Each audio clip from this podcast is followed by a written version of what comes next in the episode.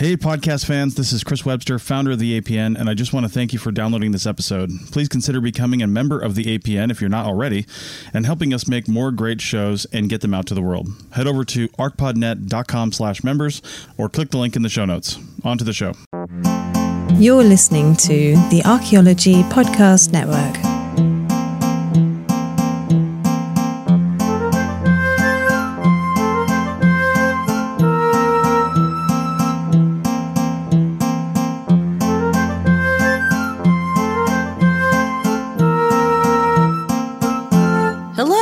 Welcome to The Dirt, a podcast about archaeology, anthropology, and our shared human past. I'm Anna. And I'm Amber. And this week, we're talking hotspots.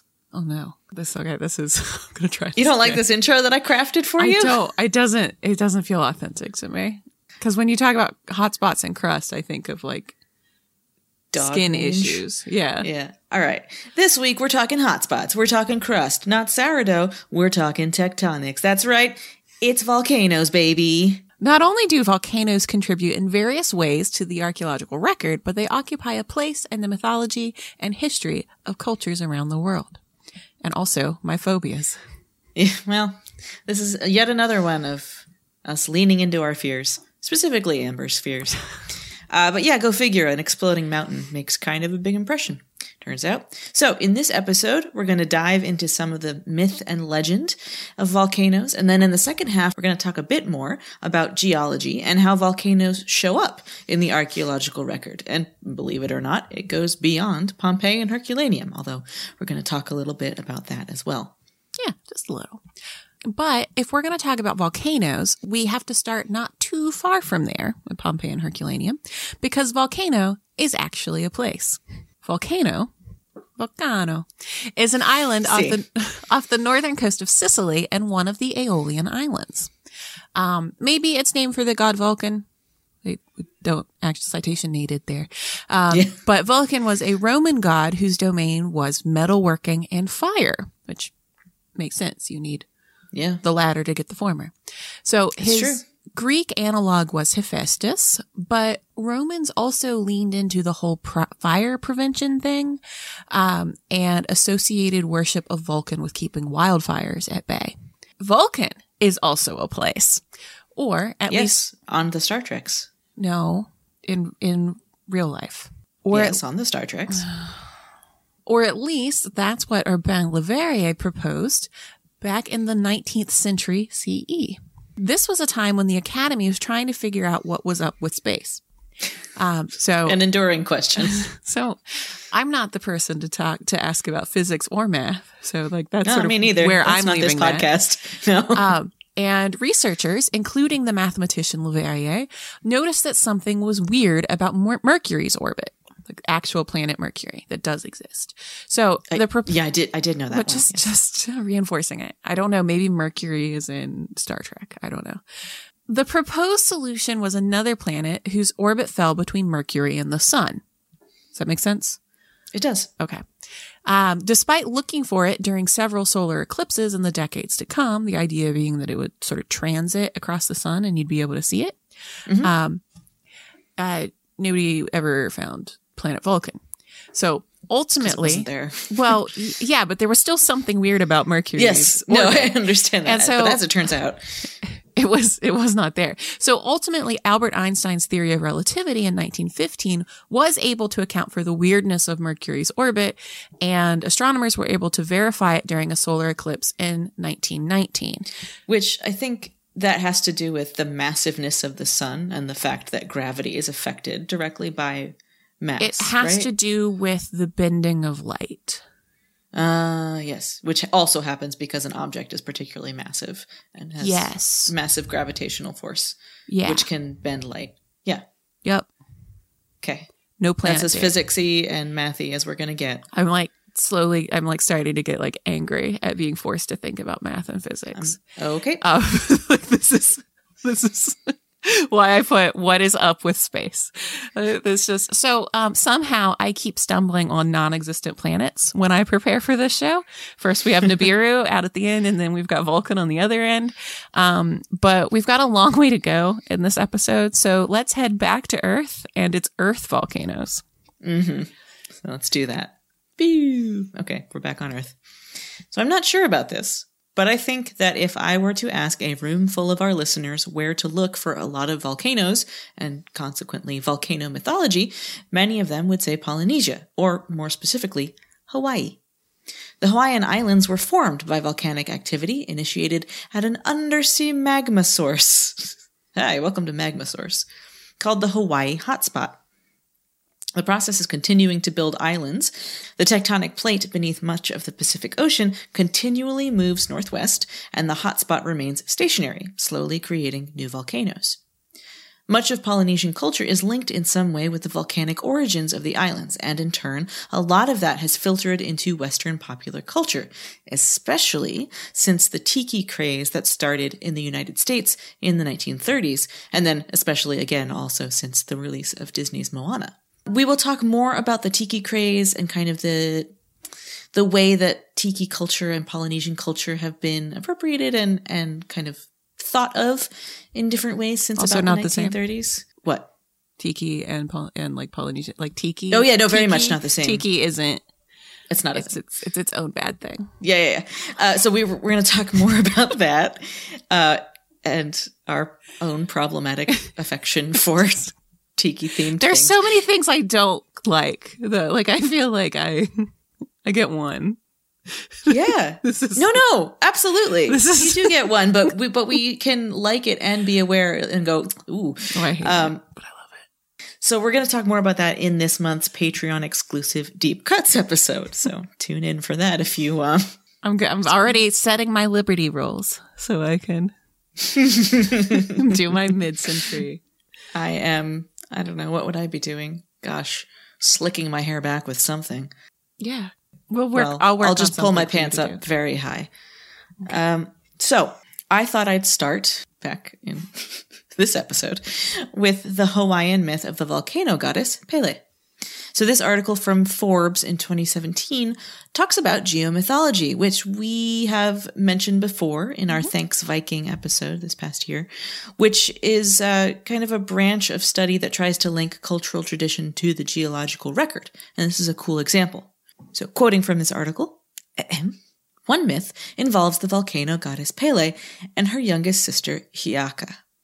Long ago, they arrived on Hawaii, and after a long search, Pele decided to settle in the crater of Kilauea, since then also known as Kalua o Pele, or the Pit of Pele. She then sent her youngest sister, Hiaka Aika Poli o Pele, generally shortened to Hiaka, to search for her beloved Lohiau. As a reward, Pele promised to spare Hiaka's forest on the slopes of Kilauea from fire and lava. Hiaka had to overcome many obstacles, but finally, after many weeks, she managed to bring Lohiau back to Kilauea. Unfortunately, Pele had grown tired, and in a moment of anger, we've all been there, she burned Hiaka's forest to the ground. In revenge for the burning of her forest, Hiaka took Lohiau for her own, and Pele, seeing the two of them together, became so envious that she killed Lohiau with a furious eruption.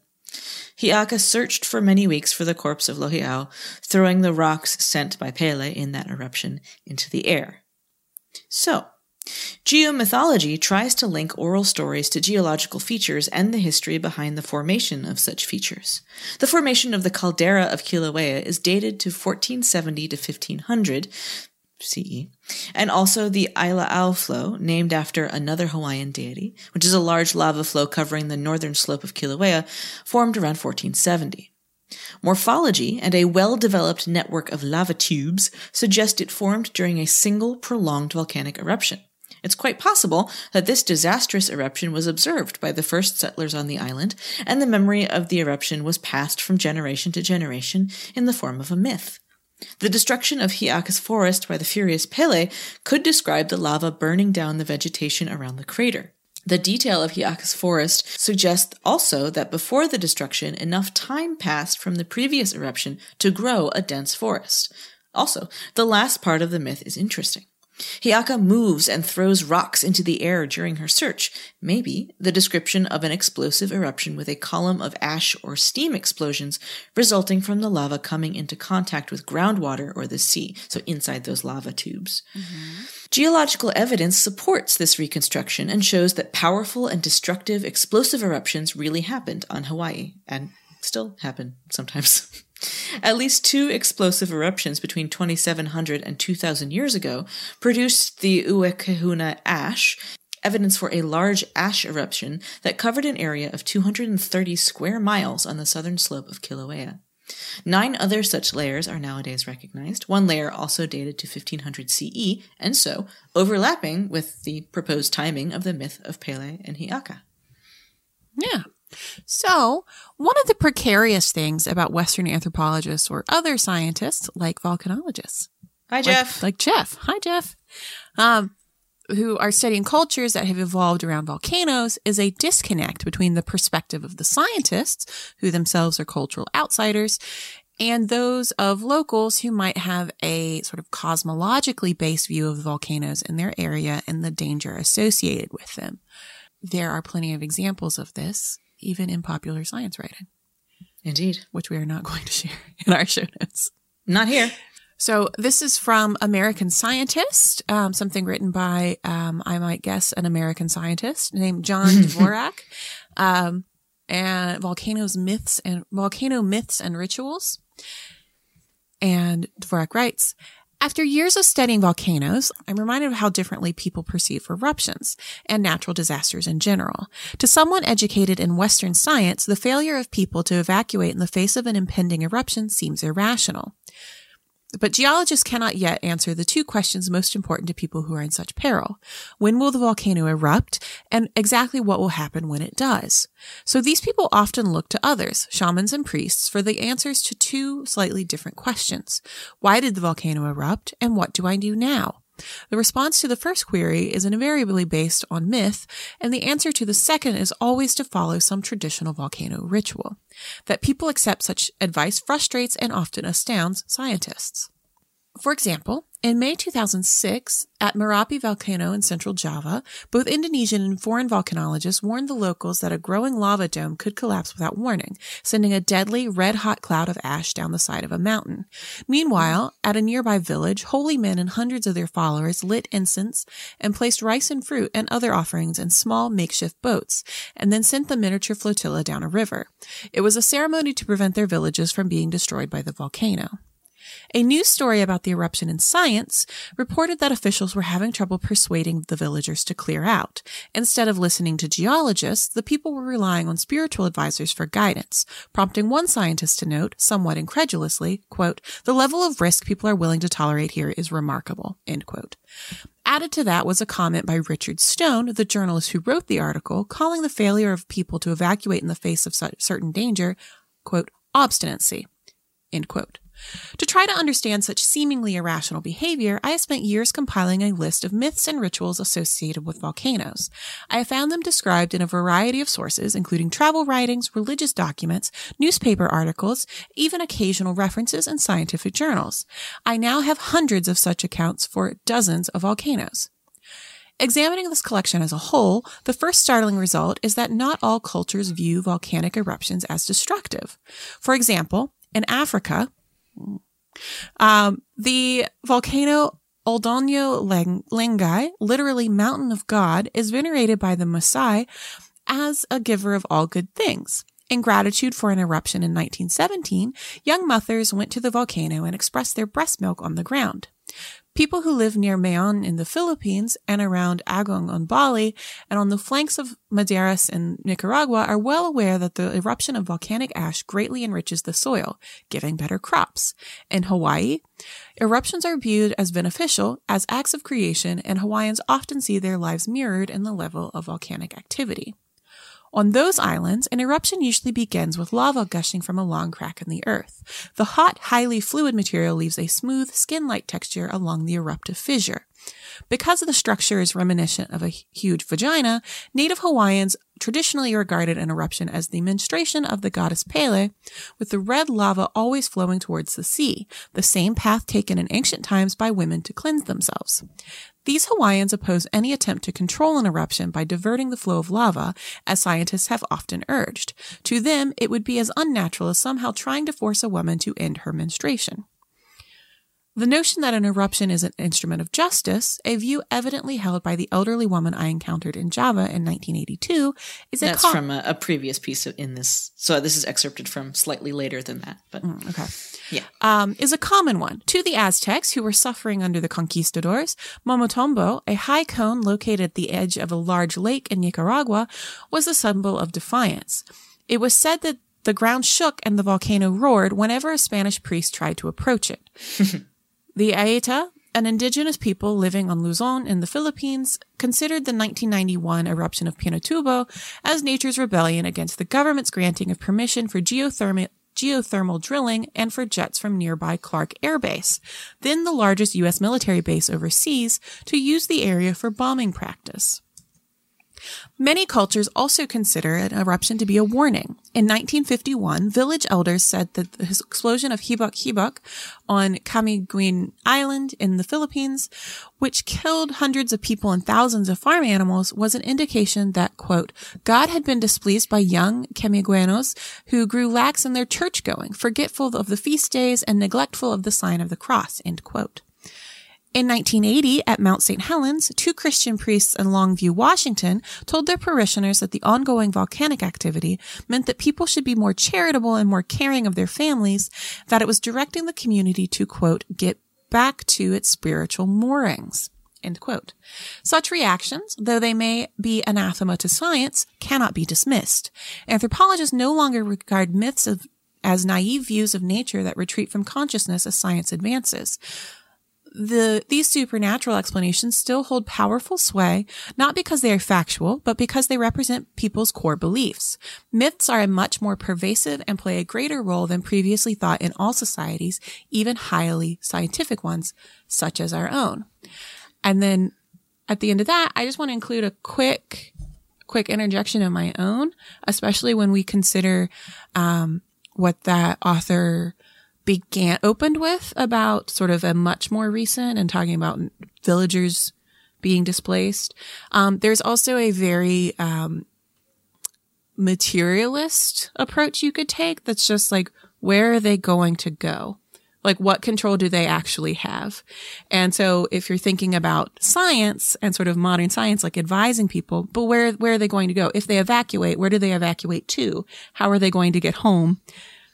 Is there any, like, that costs money? Like, there's logistics and cost and agency that's involved that may not actually be present in those communities. And so it's one thing for a geological survey to be like, you should move, it's dangerous, and when everyone's like, well, I did know there was a volcano here when I was born here.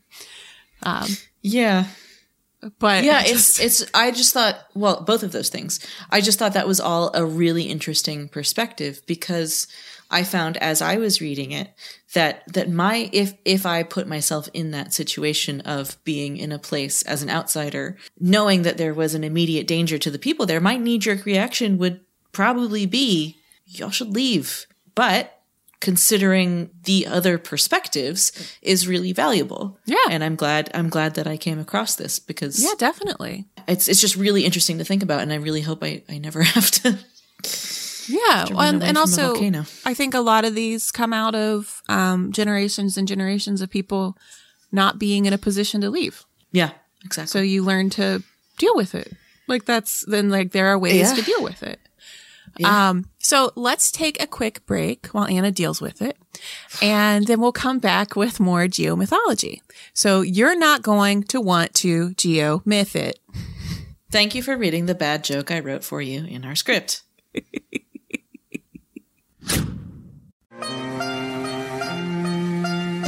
It's Chris Webster again. If you haven't checked out our new parent website, culturomedia.com, then please do. Culturo is spelled K-U-L-T-U-R-O, and it's where we promote all of our live events. We've got one coming up in November. Check it out over at Culturo when it gets posted. If it's already happened and you're hearing this, then as a member, you can go to your member pages and see the event recording. Our live events are always free, but you have to show up during the event to see it. So that's culturomedia.com for all our live events and more. culturomedia.com.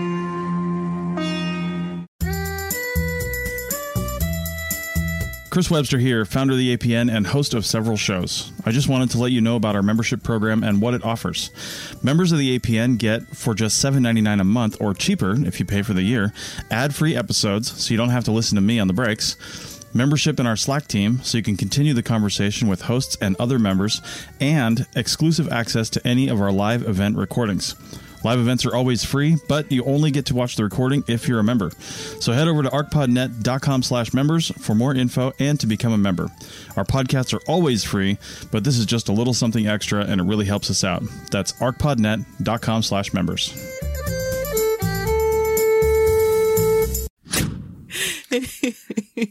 Okay, we're back. I'm still laughing. We're back, and we're going to talk a little bit more about geomythology, but this time in the context of Anna gets mad at an article and feels compelled to be a responsible science communicator. And then Amber comes in and gets even madder. Who's surprised? Not me. This is an article from the BBC, written in 2015, so granted, full disclosure, not the most recent, but as I was researching for this script, the clickbaity headline caught my eye, and I physically, out loud, yelled no at my computer while I was writing the script. So here we are. And if in another room of your house, your cat's like, what? How did mom know I was doing a bad? Is what I assume happened because my cat's keep her on her beans. Oh, on those little beans. Okay. So here's that headline. Why ancient myths about volcanoes are often true. Okay. And how the story of Atlantis may be one of them. This is like the inverse kombucha meme. Yeah. Yeah. Oh, okay. Oh, no. So the article kicks off with some perfectly interesting examples of geomythology, first from Fiji. And so now I am quoting. Story has it that many hundreds of years ago, Tanovo, chief of the Fijian island Ono, was very partial to a late afternoon stroll. Each day, that's lovely. Each day he would walk along the beach, watch the sun go down, and undoubtedly contemplate this paradise on earth. Mm. But one day, Tanovo's rival, chief of the volcano Nabukelevu, pushed his mountain up and blocked Tanovo's view of the sunset. He built a little spite house. Enraged at this and robbed of the pacifying effects of his daily meditation, Tanovo wove giant coconut fiber baskets and began to remove earth from the mountain. His rival, however, caught Tanovo and chased him away. Tanovo, in his flight, dropped earth at the islands of Dravuni and Kalua. So he dropped his baskets and they made the islands. When geologist Patrick Nunn first heard this myth, it made sense that it described the volcanic eruption of Nabukelevu with the associated ash falls on other islands in the Karavu group. But his scientific investigation of the region concluded that the volcano had not erupted for 50,000 years, long before the island was first inhabited, around 2000 BCE. The myth, it seemed, was simply a story, not a description of previous events.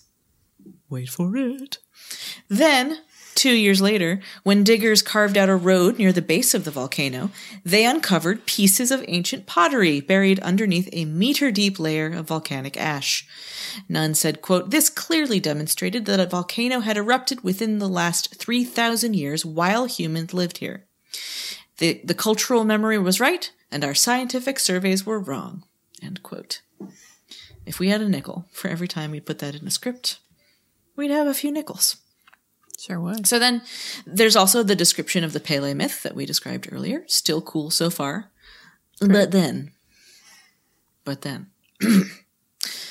Perhaps one of the oldest myths of mankind is that of Atlantis, the story about a prosperous kingdom that disappeared without a trace.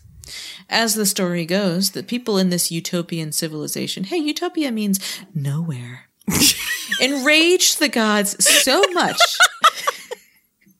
It don't exist. I just like that. Like you were reminded of this recently in a like off-air conversation between us. Mm-hmm. I mean, I always know what utopia yeah, right. means. It's just that it's relevant. As the story goes, the people in this utopian civilization enraged the gods so much with their moral corruption that the deities sent one terrible night of fire and earthquakes. These catastrophes sank Atlantis into the ocean, never to be found. The ancient Greek philosopher Plato told this moral tale in his dialogues, Critias and Timaeus, which Amber has read. And for centuries, scholars have debated whether those events were true or invented and what the location of Atlantis might have been. One incident that bears a striking similarity to the story was the massive volcanic eruption of the island of Santorini, or Thera, in the Aegean Sea near Greece about 3,600 years ago. The highly advanced civilization of Minoans who lived on the island disappeared about the same time. That'll do it. The eruption itself inspired the Greek poet Hesiod to write the poem Theogony in around 700 BCE, which described the battle of giants and gods on Mount Olympus. Yeah, so... give me some hot takes. Yeah, some so not to be... volcanic takes. Not to be a real Jerry Blank here. Do you get that? I need you to explain who that is, please. So, all right. So Jerry Blank is the protagonist of the cult show Strangers with Candy. It doesn't aged super well, but it's Amy Sedaris. It's so this reference is old enough to order a beer at a bar. Like this is. But I got something to say. So is that her line? She like it just I sent you. There's a I linked to like a clip. Oh, of you this, did, but it's just like increase over the show. It's like increasingly like clumsy and elaborate, like breaking through a crowd and just like being like I got something to say. It's just like okay, great. So, gosh, now I feel like a real jerk. As the resident person who's read Critias, had you read that when you made that? No! Just reinforcing. But like, I will happily acknowledge that I've read neither Timaeus nor Critias. I remember where I was when I read it because I was like, what? Yeah, I know. Yeah. That's the part I didn't include is that you read it and went, this makes no sense. I remember like saying that, like, you know, doing my reading and my professor being like, yeah, you got it. And me being like, but it doesn't make sense. but it's like, no, I read it. I just didn't get it. But I do get it. I also get it. It's okay, just not the words that Plato put together. Okay. So, I mean, I've read Critias, but also I've spent a lot of time thinking and hearing about Atlantis. A lot of time hearing about it. So I've got a few axes I need to grind here. Let me like the wheel is spinning. Roll out my knife roll of axes to grind. Clink. So what Anna just read to us is talking about two different things. One, a real volcanic eruption, and two, the Atlantis myth. So I'll tackle Atlantis first because that one's... it's more pressing, maybe. and also, like, not as relevant to the galaxy. In that it don't exist. Yeah. So rather than me tackling it, I'm going to defer to Stephanie Haumhofer, who wrote about the Atlantis myth when she published an essay called The Harmful Pseudo-Archaeology of Mythological Atlantis, which she published in Women Write About Comics. It's a cool series. It's actually WWAC. WWAC. Like that's what they call themselves. WWAC. WWAC. It's not just like us being like idiots about it. Like we like to say PNAS, but like this is actually WWAC. Yeah. Stephanie writes, quote, most people are, thanks to things like Disney's Atlantis, The Lost Empire, DC's Aquaman, and the popular... Aquaman? Yes. And the popular television show Stargate Atlantis, in addition to other documentaries and books produced about the city. But there's one important fact about Atlantis history, which is conveniently left out of the books and documentaries. Atlantis was never a real city. What? Just keep listening. Just keep listening, everybody. And because of growing concerns about the increase in misappropriations of the past by nationalistic and supremacist movements in particular, this is a fact archaeologists are paying more attention to and trying to make better known. We're trying. Atlantis comes from the writings of Greek philosopher Plato. Sometime between 380 and 360 BCE, Plato wrote The Republic, Timaeus, and Critias. I've read The Republic. All of these books feature... Okay. Just not the other ones. Did you read that in Greek? Do you mean in Greek class or in the language Greek? Because either. Neither. Okay. No, I read it in the English translation. Okay. Yeah. Okay. All of these books feature fictional, allegorical conversations in which Plato, Greek philosopher Socrates, and a few other characters, such as Timaeus and Critias, discuss the state of justice as a thought experiment, a what-if conversation. What if Athens is the perfect society, the pinnacle of justice? That really sucks to think about that. Like, if that's as good as it gets. If that is so, what if I do not like it. What if there existed a city that was the exact opposite of Athens? What would it be like? I bet women could come downstairs is part of it. That's where Atlantis comes in. I'm back to Steph now. Not just me. The Golden Age of Athens was a pretty terrible place. That's my PSA. I'm nodding along on an audio format. Steph says, that's where Atlantis comes in. Invented by Plato as the antithesis to Athens, Atlantis is described as having been technologically advanced, orderly, and law-abiding in its early days when it belonged to the god Poseidon. But over time, as the city began to grow, it became corrupt and unruly. Wanting to expand their empire, the Atlanteans began to spread out and conquered parts of Libya, Egypt, and Europe. But the mighty Athenians led a resistance against the disorderly Atlanteans, beating them and liberating the occupied lands. After the gods decided that Atlanteans had lost their way, they sent 3 powerful earthquakes to Atlantis, and the city sank and disappeared into the ocean. So, if the city of Atlantis was always a fictional story, what changed?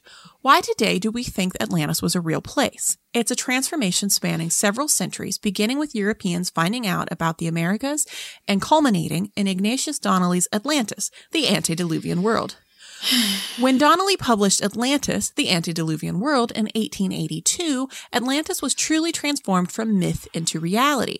Inspired by the works of archaeologists, historians, and scholars before him, Donnelly was convinced Atlantis was real, and he was determined to add some science to the argument to convince everyone that it was real. The purpose of Atlantis, the Antediluvian World, was not to reveal Donnelly had found the ruins of Atlantis, because he hadn't. Instead, it was more of a hear me out for a moment kind of book. So, as ever, this essay is available in our show notes, and she does a bang-up job of outlining the evolution of the Atlantis myth and points out and the points at which it like leveled up. Such as when Helena Blavatsky and the Theosophical Society came up with the idea of root races and posited that the Atlanteans were the descendants of the Aryans. So they were the fourth root race. The Aryans were the 5th root race, and so forth. Great.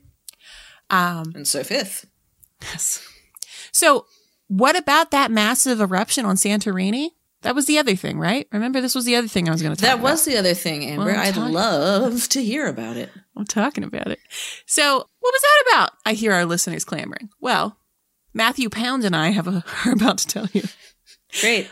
So, if you've spent a lot of time, off and on this past year, fantasizing booking a romantic solo vacation in the Aegean on Pinterest, you have, for example, a little bit biographical there, buddy. You're very much aware of Santorini or Thera. There's the main island of Thera, and then there's Therasia, and then there's a couple little bits of island inside what looks like a giant hole in the island. Like the rest of the land, they're just like exploded. Funnily enough. Which is exactly what happened a few thousand years ago. It truly does look like that. Go Google Earth it. Here is what Matthew Pound writes for The Conversation. As I've started calling it, The Convo. What are you going to do with all that time you save by shortening your words? I'm going to feel cool. What's that like? Well, why don't you start abbreviating things and you'll find out. So, Pound writes, sometime during the mid-2nd millennium BCE, Santorini erupted. It was... Great thesis statement there. It was one of the biggest volcanic events in human history. In the past 800 years, only Mount Tambora in Indonesia has erupted with such force, and Tambora was responsible for a global year without a summer in 1816. Yep. The eruptions sent devastating tsunamis across the eastern Mediterranean that smashed into the Minoans on Crete, at the time one of the world's most advanced civilizations. That's very vivid. Remember how that BBC article said that all the Minoans disappeared because Santorini exploded? It wasn't so much that. The Minoans were not from Santorini; they just happened to be there. So the Santorini, and then they were no longer there. Yeah, but they still existed because they were from Crete. Yes, I know. I'm not telling you. I'm telling the listener. Okay. Minoans from Crete. Other people are listening to this, Anna. The Santorini volcano is a caldera, a type of volcano that erupts so violently that its middle collapses in on itself, forming a huge crater. How this crater came to be is the focus of a 2016 paper in Nature Communications by Periskeve Nomiku and colleagues. They have published high-resolution seabed maps and combined these with seismic evidence for what rocks the seabed is made of in the caldera to explain how the volcano collapsed, filled with water, and might have produced tsunamis. Prior to the eruption, the modern caldera did not exist. Instead, a smaller caldera from a much older eruption formed a lagoon at the north of the solitary island. Near the modern town of Akrotiri stood a Minoan settlement, a bustling town with three-story buildings, narrow streets, and courtyards quite different from the palace complexes found in the Minoan homeland of Crete. The prehistoric Akrotiri may have been home to hundreds or thousands of people and was probably an important trading port for the eastern Mediterranean. The eruption first blasted ash high into the sky, which settled back down onto the settlements and farmland. This terrifying, but not immediately catastrophic stage might have given the... That's a warning. It's like, it's like a aqua shot level. No, like an aqua level of like the alert system. I don't know. I think at that point I would dip. We're at terrifying, but not immediately catastrophic. That's a level. Level 6. Those two things are linked in my mind. Like if something is terrifying, I'm going to leave. So this might have given locals the early warning and caused them to abandon the island. Pound says, parenthetically, no bodies have been found among the archaeology, which implies residents probably fled. As the ash continued to be thrown into the air, the island would have been eerily dark with fragments falling from the sky. Imagine a severe rainstorm, but with ash and dust. As the ash column grew to its full height, it entered the stratosphere and began to spread out and drift east. Ash from this eruption has been found in Turkey, the Aegean Islands, and Crete. Put a pin in that. In the next stage of the eruption pyroclastic flows, hot landslides of volcanic material that travel faster than F1 cars, charged out of the volcanic cone, building up large fans that blocked the Northwest Straits and isolated the caldera from the Mediterranean Sea. Can you imagine NASCAR, but it's lava? This is faster than NASCAR. Oh, Formula One. This is terrifying. This is why that episode of Spooktober was so awful for me. The eruption continued to increase in violence, with multiple cones sending out considerable amounts of pyroclastic flows.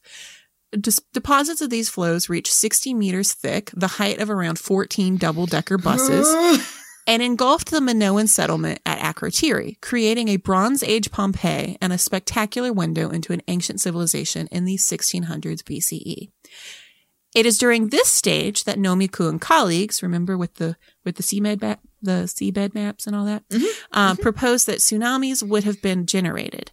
In Crete, 120 kilometers away, a 9-meter-high wave tore up the northern side of the island, leaving devastation and debris in its wake. The waves may have reached western Turkey and even what is today Israel. It's a 30-foot-high wave. Yeah. Like a full-on tsunami. Yep. The seas eventually settled, the eruption ended, and the modern caldera began to form. Erosion by the sea and a catastrophic landslide opened the Northwest Strait, filling the caldera from the surrounding Mediterranean in a couple of days. Further landslides into this full caldera formed the southwestern straits. Completing the modern geography would take several thousand years more, as the island of Nea Kameni, an active volcano, gradually erupted above sea level. So that's the one that's like plip, plip, plip, plip, plip, and like slowly comes up above the surface. While catastrophic, terrifying, and probably life-changing for large numbers of people, the Minoans themselves didn't die out because they're not from there. Though Santorini was not recolonized, evidence from pottery shows civilization on Crete continued for several generations. As a society built on maritime trade, the loss of the port of Santorini, which had direct links to the important bronze-producing island of Cyprus, might have diminished their position among the trading powers of the Eastern Mediterranean. So, sometime we will talk about the Bronze Age Aegean. In a 6-series podcast. Yeah. So we're going to do a, like, who's that guy that reads a book and then records a 9-hour podcast? Hardcore history. And yeah, I want to say George Carlin, but that's not his name. No, it's Dan Carlin. We're going to read a book and then do a 9-hour podcast about it. So, but we won't do that now or super soon because we talk about the Bronze Age a lot and we need to cool it. We need to expand our horizons. Yeah. For now, let's get back to how this story might have made it into Hesiod and Plato's writing the following millennium. So if we're thinking about, like, we've already started thinking about geomythology in this episode. So an eruption of, like, really any kind, but especially one as, like, violent and, like, huge as the one Ethera was. Blocks out the sun for a while. Yeah. Like, that would have been a trauma that it would have impacted the then highly interconnected region. So, like, that, I think that that's something that was sort of evinced in what Pound was saying. But, like, this was a highly interconnected region at this point. And so the best case scenario would be that, like, tens of thousands of people were displaced. And the worst case scenario is that, like, everybody died on this island, that it just, like, blew up and they were all gone. Either way, that's very traumatic. It is. And so just, you know, I'm here. So it's time to settle up the trauma llama because, like, this is what I talk about. You also have to take into consideration the wider environmental impacts of the eruption. So, like, we've talked about, you know, there was the year without the summer when we talked about the winter, Fimbulwinter, and also, well, that wasn't the year without a summer. It was, those are two different things. Right? So the year without a the year without a winter, the year without a summer, Fimbulwinter are two both different examples of, like, the wider environmental impacts of the eruption, which, in the case of the Fimbulwinter, like, it was like 3 years worth of agricultural failure, basically. Yeah. And so, like, oral traditions would have kept this alive in some capacity and memorialized it, because this is a corner of the world that we already are aware of a very strong oral tradition. The Homeric epics were, like, kicking around for a long time before anybody wrote them down. So, like, it was there. It would have been there. And also, finally, on this one, it's a metaphor. So talking about Atlantis is a metaphor. Metaphors don't work if, like, the audience can't relate to it at all. That's not a good metaphor. Like, there's a reason why, like, we're still reading Critias. And finally, for this section, there's a kind of a macro point I'd like to make here. A larger point about what this BBC article did. And it may not be something that the authors even knew they were doing. But that is, using indigenous knowledge to prop up pseudo-archaeology is not a good look. Nope. So there is a lot of scholarship and discourse about the innate chauvinism of scientific research, because science didn't just, like, burst into existence one day. It developed over time and sort of, like, slowly cooked and took on the flavors of the cultures and the knowledges around it. Like tofu in a curry, it, like, takes on. Were you hungry when you wrote this? Yeah, I was waiting for my food to arrive. But it sort of, it takes on what's around it. It doesn't just, and also it isn't like perfectly objective. It is not possible for it to be perfectly objective because it is humans doing it. So the ways in which, and there's also a ton of research and discourse around the ways in which science, capital S science, subjugates and ignores indigenous knowledge. Like, that's, we've already come across that multiple times in sort of this episode. But we also talked about this a lot on the show. People who lived here for generations and generations have been right the whole time. Yeah. And, like, just because indigenous knowledge is presented differently or packaged differently or just not done by, like, scientists, white Western educated people, yeah. Like, doesn't change the fact that it could be accurate. Yeah. And science, capital S science, doesn't like that. Irrespective of whether like individual scientists, like I'm talking about the discipline. So yeah. We don't really need to dig around in that too much because it's actually like pretty simple. Like we don't actually have to get into like the theory behind it because regardless of the author's intentions, what content like this does is legitimate views and theories that at the beginning and end of the day hold up white supremacist views. So disagreeing with the Atlantis bit invites disagreement with the other points in which indigenous history corroborate geological history. Either way, the white supremacist theories win. Either we get closer to believing that Atlantis was the home of the fourth root race preceding the Aryan root race, or we get closer to writing off indigenous knowledge as fairy tales. And personally, I am not interested in playing either of those games. No, and so that's why arguments like this are irresponsible. Yes. That's thank you for articulating so well what I started to get mad at. And then the problem is when I get angry at an article like this, I sort of know why I'm getting angry about it. But then you do such a better job of telling me why I'm mad at it. And then I go, oh, yeah, that's why I'm mad. Yeah. And I thank you. And I think that a lot of people have that where it's like, this feels gross. And like, yeah, I have trouble figuring out why. Yeah, because if you are somebody who are like, relatively well read or familiar with these ideas and kind of on board with recognizing colonial attitudes and like recognizing the need, like recognizing both the like deliberate absence of indigenous voices and of like historically marginalized viewpoints, like mm-hmm. if you're like aware that like they're absent from the narrative, but it's not because they don't exist. Like, it sort of like hips you to this idea of like, ooh, this feels gross. Why does this feel gross? And I just have spent more time sitting with it and reading about it and that sort of stuff, which again is why which I really appreciate. Yeah. And it's why people who like sort of spend their days thinking about these things and sitting with this, like they owe it to everyone else to talk about it.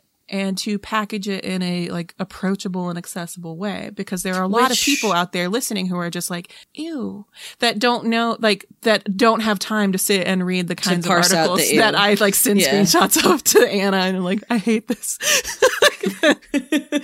Well, and so listeners, do check out more of what Steph Haumhofer has written because she engages with this stuff in a really cool way. She's doing exactly that. She's really good to follow on Twitter. Do that. We'll have that linked in our show notes along with some other of her writings. But now let's move on a little bit. Let's shift a bit to some sciencey science, specifically volcanic science. Mm. So volcanic eruptions and the materials produced by volcanoes can be very important for archaeology, particularly in the realm of chronology. Chronica's coming early this year, or maybe late, given when we are in the calendar. Anyway, let's talk about dating. Tephrochronology is a geochronological technique that uses discrete layers of tephra, or volcanic ash from a single eruption. This is discrete dating. Discrete dating on the DL. Use your VPN to sign into this one. Hot volcanoes in your area.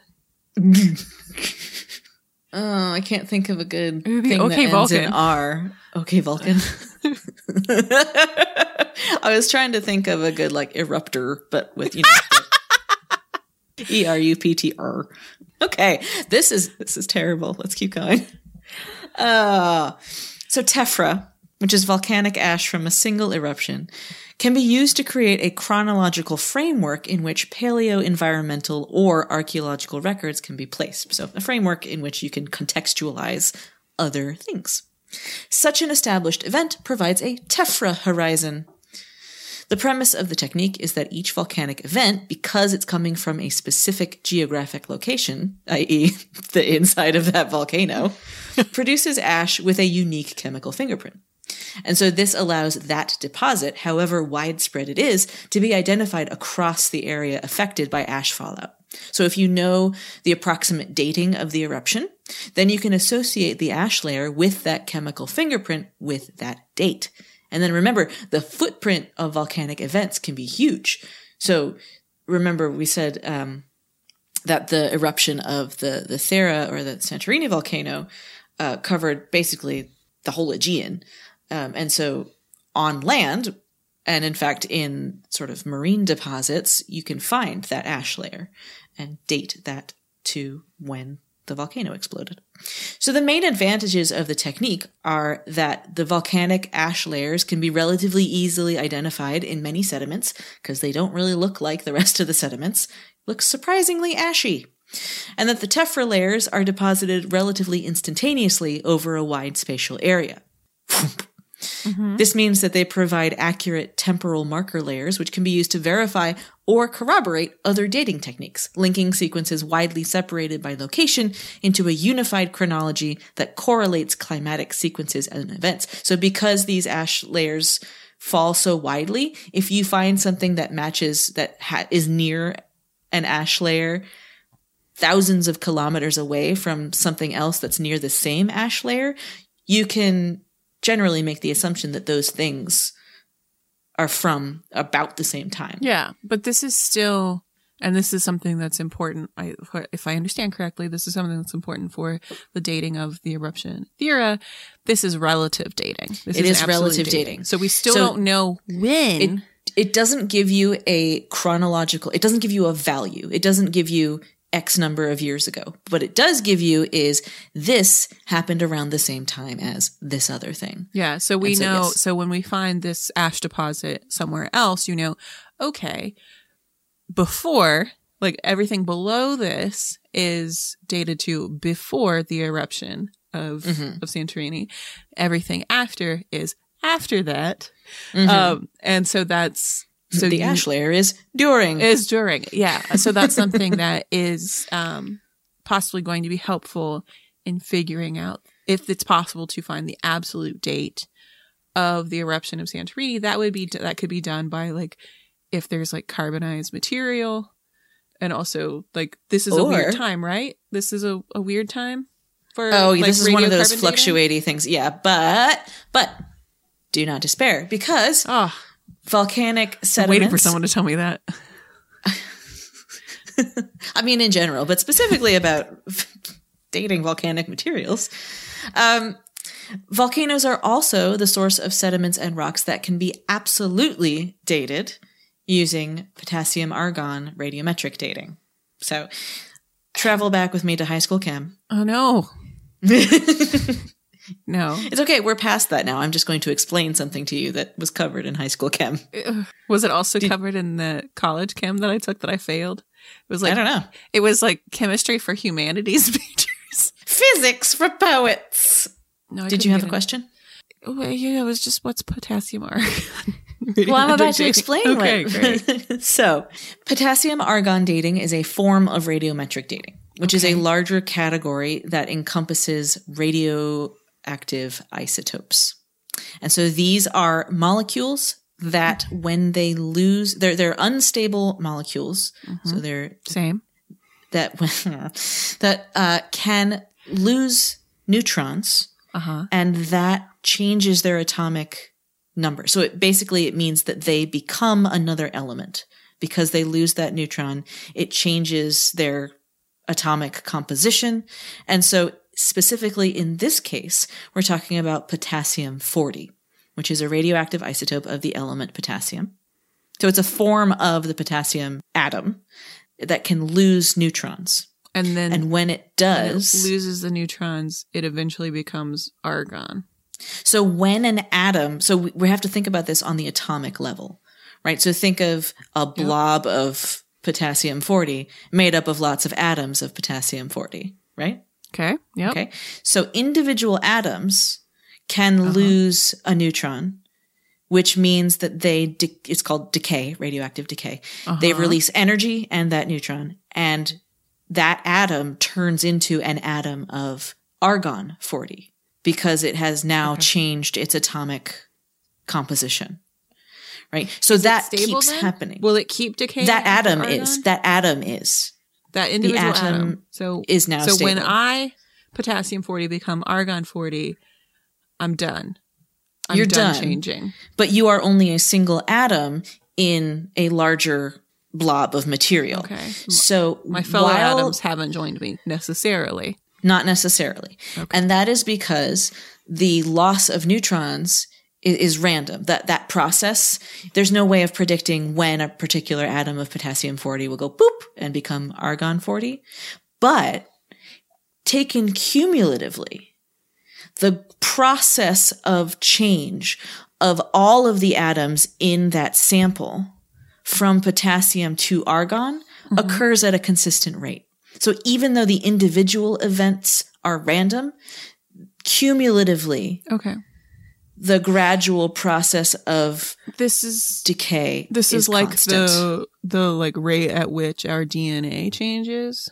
It's a similar idea that it's random, but cumulatively constant. Okay. Yes, yeah, same idea, totally different processes. Yeah, it's a metaphor. Let's hope our audience gets it. No, I'm just as an analog of just it's something. Yes. That is, mm-hmm. Okay. Those yes, that's a good connection, bud. Thanks. Yeah. The rate at which a sample, so now we are zoomed out from the atomic level, we're now talking about just the material. So the rate at which a sample of potassium-40 decays into argon-40 is that if you have 100% potassium-40, in 1.3 billion years, 50% of that sample will have decayed into argon-40. Now, because of the nature of volcanic sediments, when lava, or I suppose magma, exits a volcano and becomes lava, it is entirely potassium-40. And because it cools so quickly and hardens into a crystalline structure, those molecules of potassium-40 are they're trapped. So the molecules don't go anywhere. They release energy, but the molecules themselves don't go anywhere. And so a sample of volcanic rock, you can look at it, you can test it, and look at the proportion of potassium-40 to argon-40, and you can use that to determine how much of the original, because you know that the original sample was 100% potassium-40. Mm-hmm.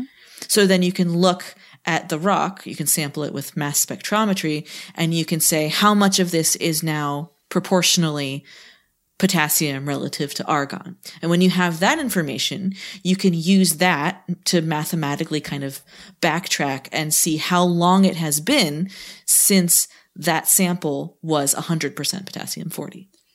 Would this, since its half-life is 1.3 billion years? Yeah, you use this method to date really old things. Yeah, would it be useful for an eruption that was 4,000 years ago? Would there be enough? No, not necessarily. No. So it's one instance where, yeah, because the half-life is so very long, there are limitations to the method. But there are other things produced by volcanoes in the sediments that can also be dated. And I think you can use things like, is it OSL dating? Or things with the activated electrons. Yeah. But there are other ways that you can ascribe absolute rather than relative dates to tephra.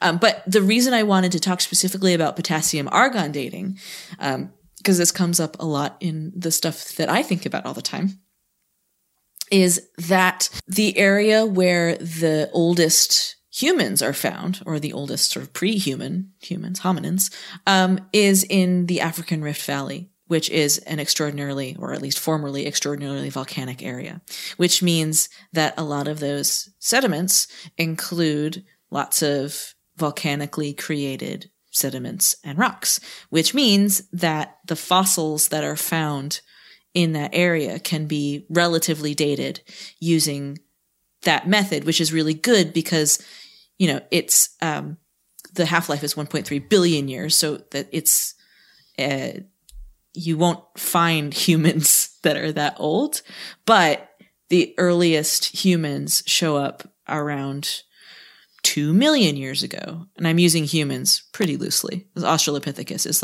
between 2 and 4 million years ago. And so the sediments from the Olduvai area and the East African Rift Valley have this volcanic origin, which means that even though these are fossils and they can't be carbon dated because they no longer contain any carbon, they're mineralized fossils, they can still be dated using processes like potassium-argon dating, which is very cool and has to do with volcanoes, so I thought we'd talk about it.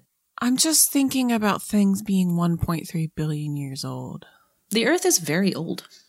Rocks are old. Man. Usually this is for dating, like, geological formations. Yeah.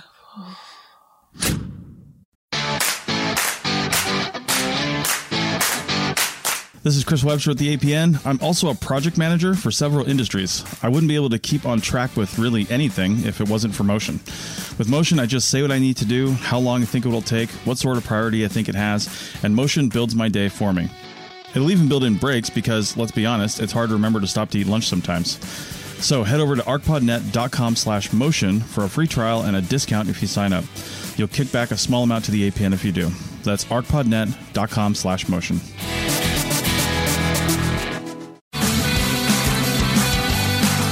Hey, fans of APN podcasts, we've got lots of designs over at our T Public store. Every purchase helps out the APN with a few cents back to us. Check out the high-quality t-shirts, stickers, phone cases, coffee mugs, and a lot more. There are lots of colors to choose from in most of those items, and T Public often runs 30% discounts. So check out the store at arcpodnet.com/shop. That's arcpodnet.com/shop, and click on the link. All right. Well, now that we've got that figured out, we are back. So I first mentioned the whole volcano thing on the show. Back in Spooktober 2020 in the Buried Alive episode. If you want to go listen to that, you can. Maybe. But in that, make sure you're in a good mood first, I guess. I discussed the horror that was the 79 CE eruption of Mount Vesuvius, which destroyed Pompeii, Herculaneum, and Pliny the Elder. Among other people. Two cities and a dude. So we know specifically about that last one from his nephew's letters to the Roman historian Tacitus, which provide a vivid first-person account of something that genuinely frightens me. I will now read those letters. And I'll also have this included in the show notes. The show notes. A series of small amphibious creatures that listen to this podcast. It's our show notes. First letter. At that time, being the 24th of August, 79, my uncle was at Misenum in command of the fleet. About 1 PM, my mother pointed out a cloud with an odd size and appearance that had just formed. From that distance. Can you imagine? I know. From that distance, it was not clear from which mountain the cloud was rising, although it was found afterwards to be Vesuvius. The cloud could best be described as more like an umbrella pine than any other tree, because it rose high up in a kind of trunk and then divided into branches. I imagine that this was because it was thrust up by the initial blast until its power weakened and it was left unsupported and spread out sideways under its own weight. Sometimes it looked light-colored. Sometimes it looked mottled and dirty with the earth and ash it had carried up. Like a true scholar, my uncle saw at once that it deserved closer study and ordered a boat to be prepared. Sailed to that mountain. He said that I could go with him, but I chose to consider my studies. I'm good. No, thank you. Just as he was leaving the house, he was handed a message from Rectina, the wife of Tascus, whose home was at the foot of the mountain, and had no way of escape except by boat. She was terrified by the threatening danger and begged him to rescue her. He changed plan at once, and what he had started in a spirit of scientific curiosity, he ended as a hero. He ordered the large galleys to be launched and set sail. He steered bravely straight for the danger zone that everyone else was leaving in fear and haste, but still kept on noting his observations. Highway to the volcano zone. This is a somber occasion, Anna. The ash already falling became hotter and thicker as the ships approached the coast, and soon it was superseded by pumice and blackened burnt stones shattered by the fire. Getting freaked out. Suddenly the sea shallowed where the shore was obstructed and choked by debris from the mountain. He wondered whether to turn back, as the captain advised, but decided to go on. Fortune favors the brave, he said. Take me to Pomponianus. All I saw was anus in that word. Amber, it's a somber occasion. I know. Pomponianus. Oh. Pomponianus lived at Stabiae across the Bay of Naples, which was not yet in danger, but would be threatened if it spread. Pomponianus had already put his belongings into a boat to escape as soon as the contrary onshore wind changed. This wind, of course, was fully in my uncle's favor and quickly brought his boat to Stabiae. My uncle calmed and encouraged his terrified friend and was cheerful, or at least pretended to be, which was just as brave. Yeah. Meanwhile, tall, broad flames blazed from several places on Vesuvius and glared out through the darkness of the night. My uncle soothed the fears of his companions by saying that they were nothing more than fires left by the terrified peasants or empty abandoned houses that were blazing, which is kind of a hollow comfort. It's just like, It's just burning houses. He went to bed and apparently fell asleep, for his loud, heavy breathing was heard by those passing his door. But it's like my mom was there being like, you must have been sleeping. I heard you snoring. This is that my mom was there. But eventually, the courtyard outside began to fill with so much ash and pumice that, if he had stayed in his room, he would have never been able to get out. Like his door would have been blocked by all the stuff? Yeah, because he had a door onto the courtyard, and the courtyard was filling up with debris.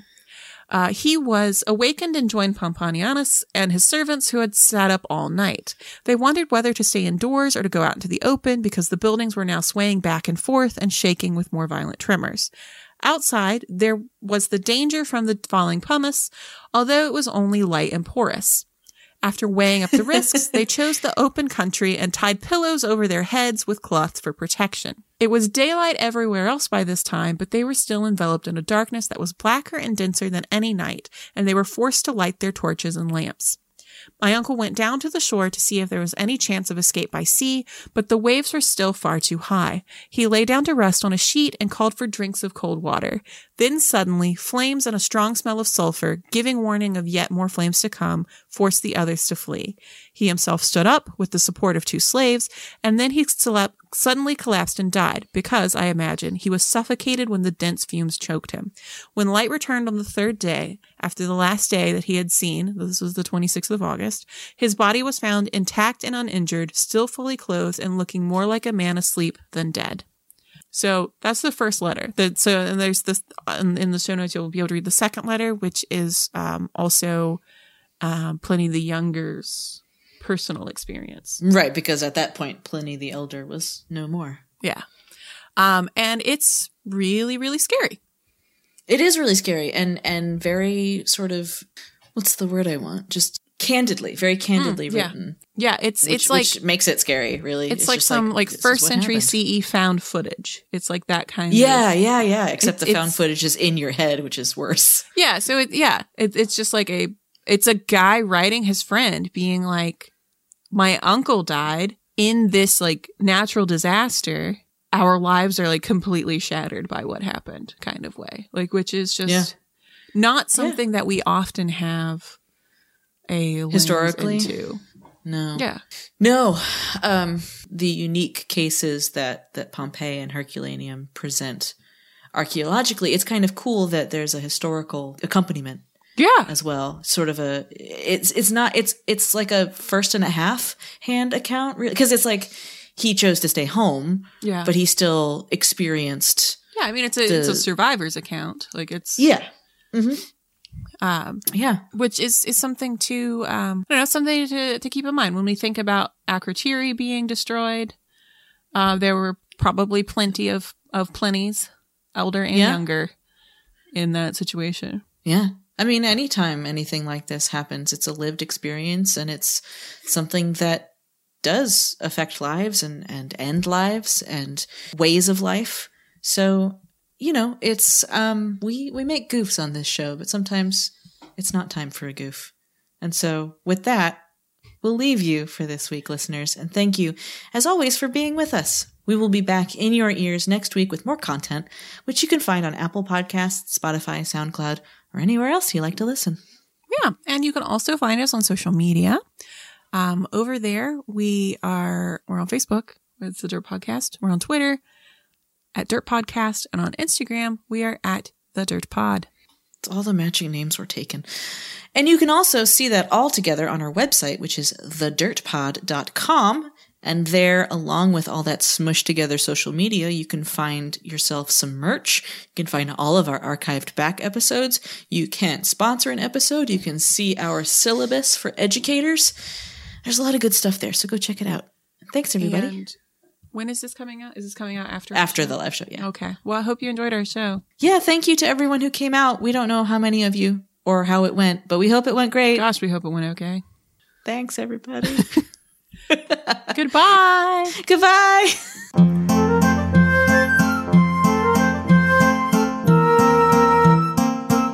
This episode was produced by Chris Webster from his RV traveling America, Tristan Boyle in Scotland, and the Archaeology Podcast Network. This has been a presentation of the Archaeology Podcast Network. Visit us on the web for show notes and other podcasts at www.archpodnet.com. Contact us at chris@archaeologypodcastnetwork.com. Thanks for listening to this podcast. Please consider leaving a review on your favorite podcasting app. You could also consider becoming a member so we can keep content like this free and available to all. Check out pricing and info at archpodnet.com/members. Thanks again and have a great day.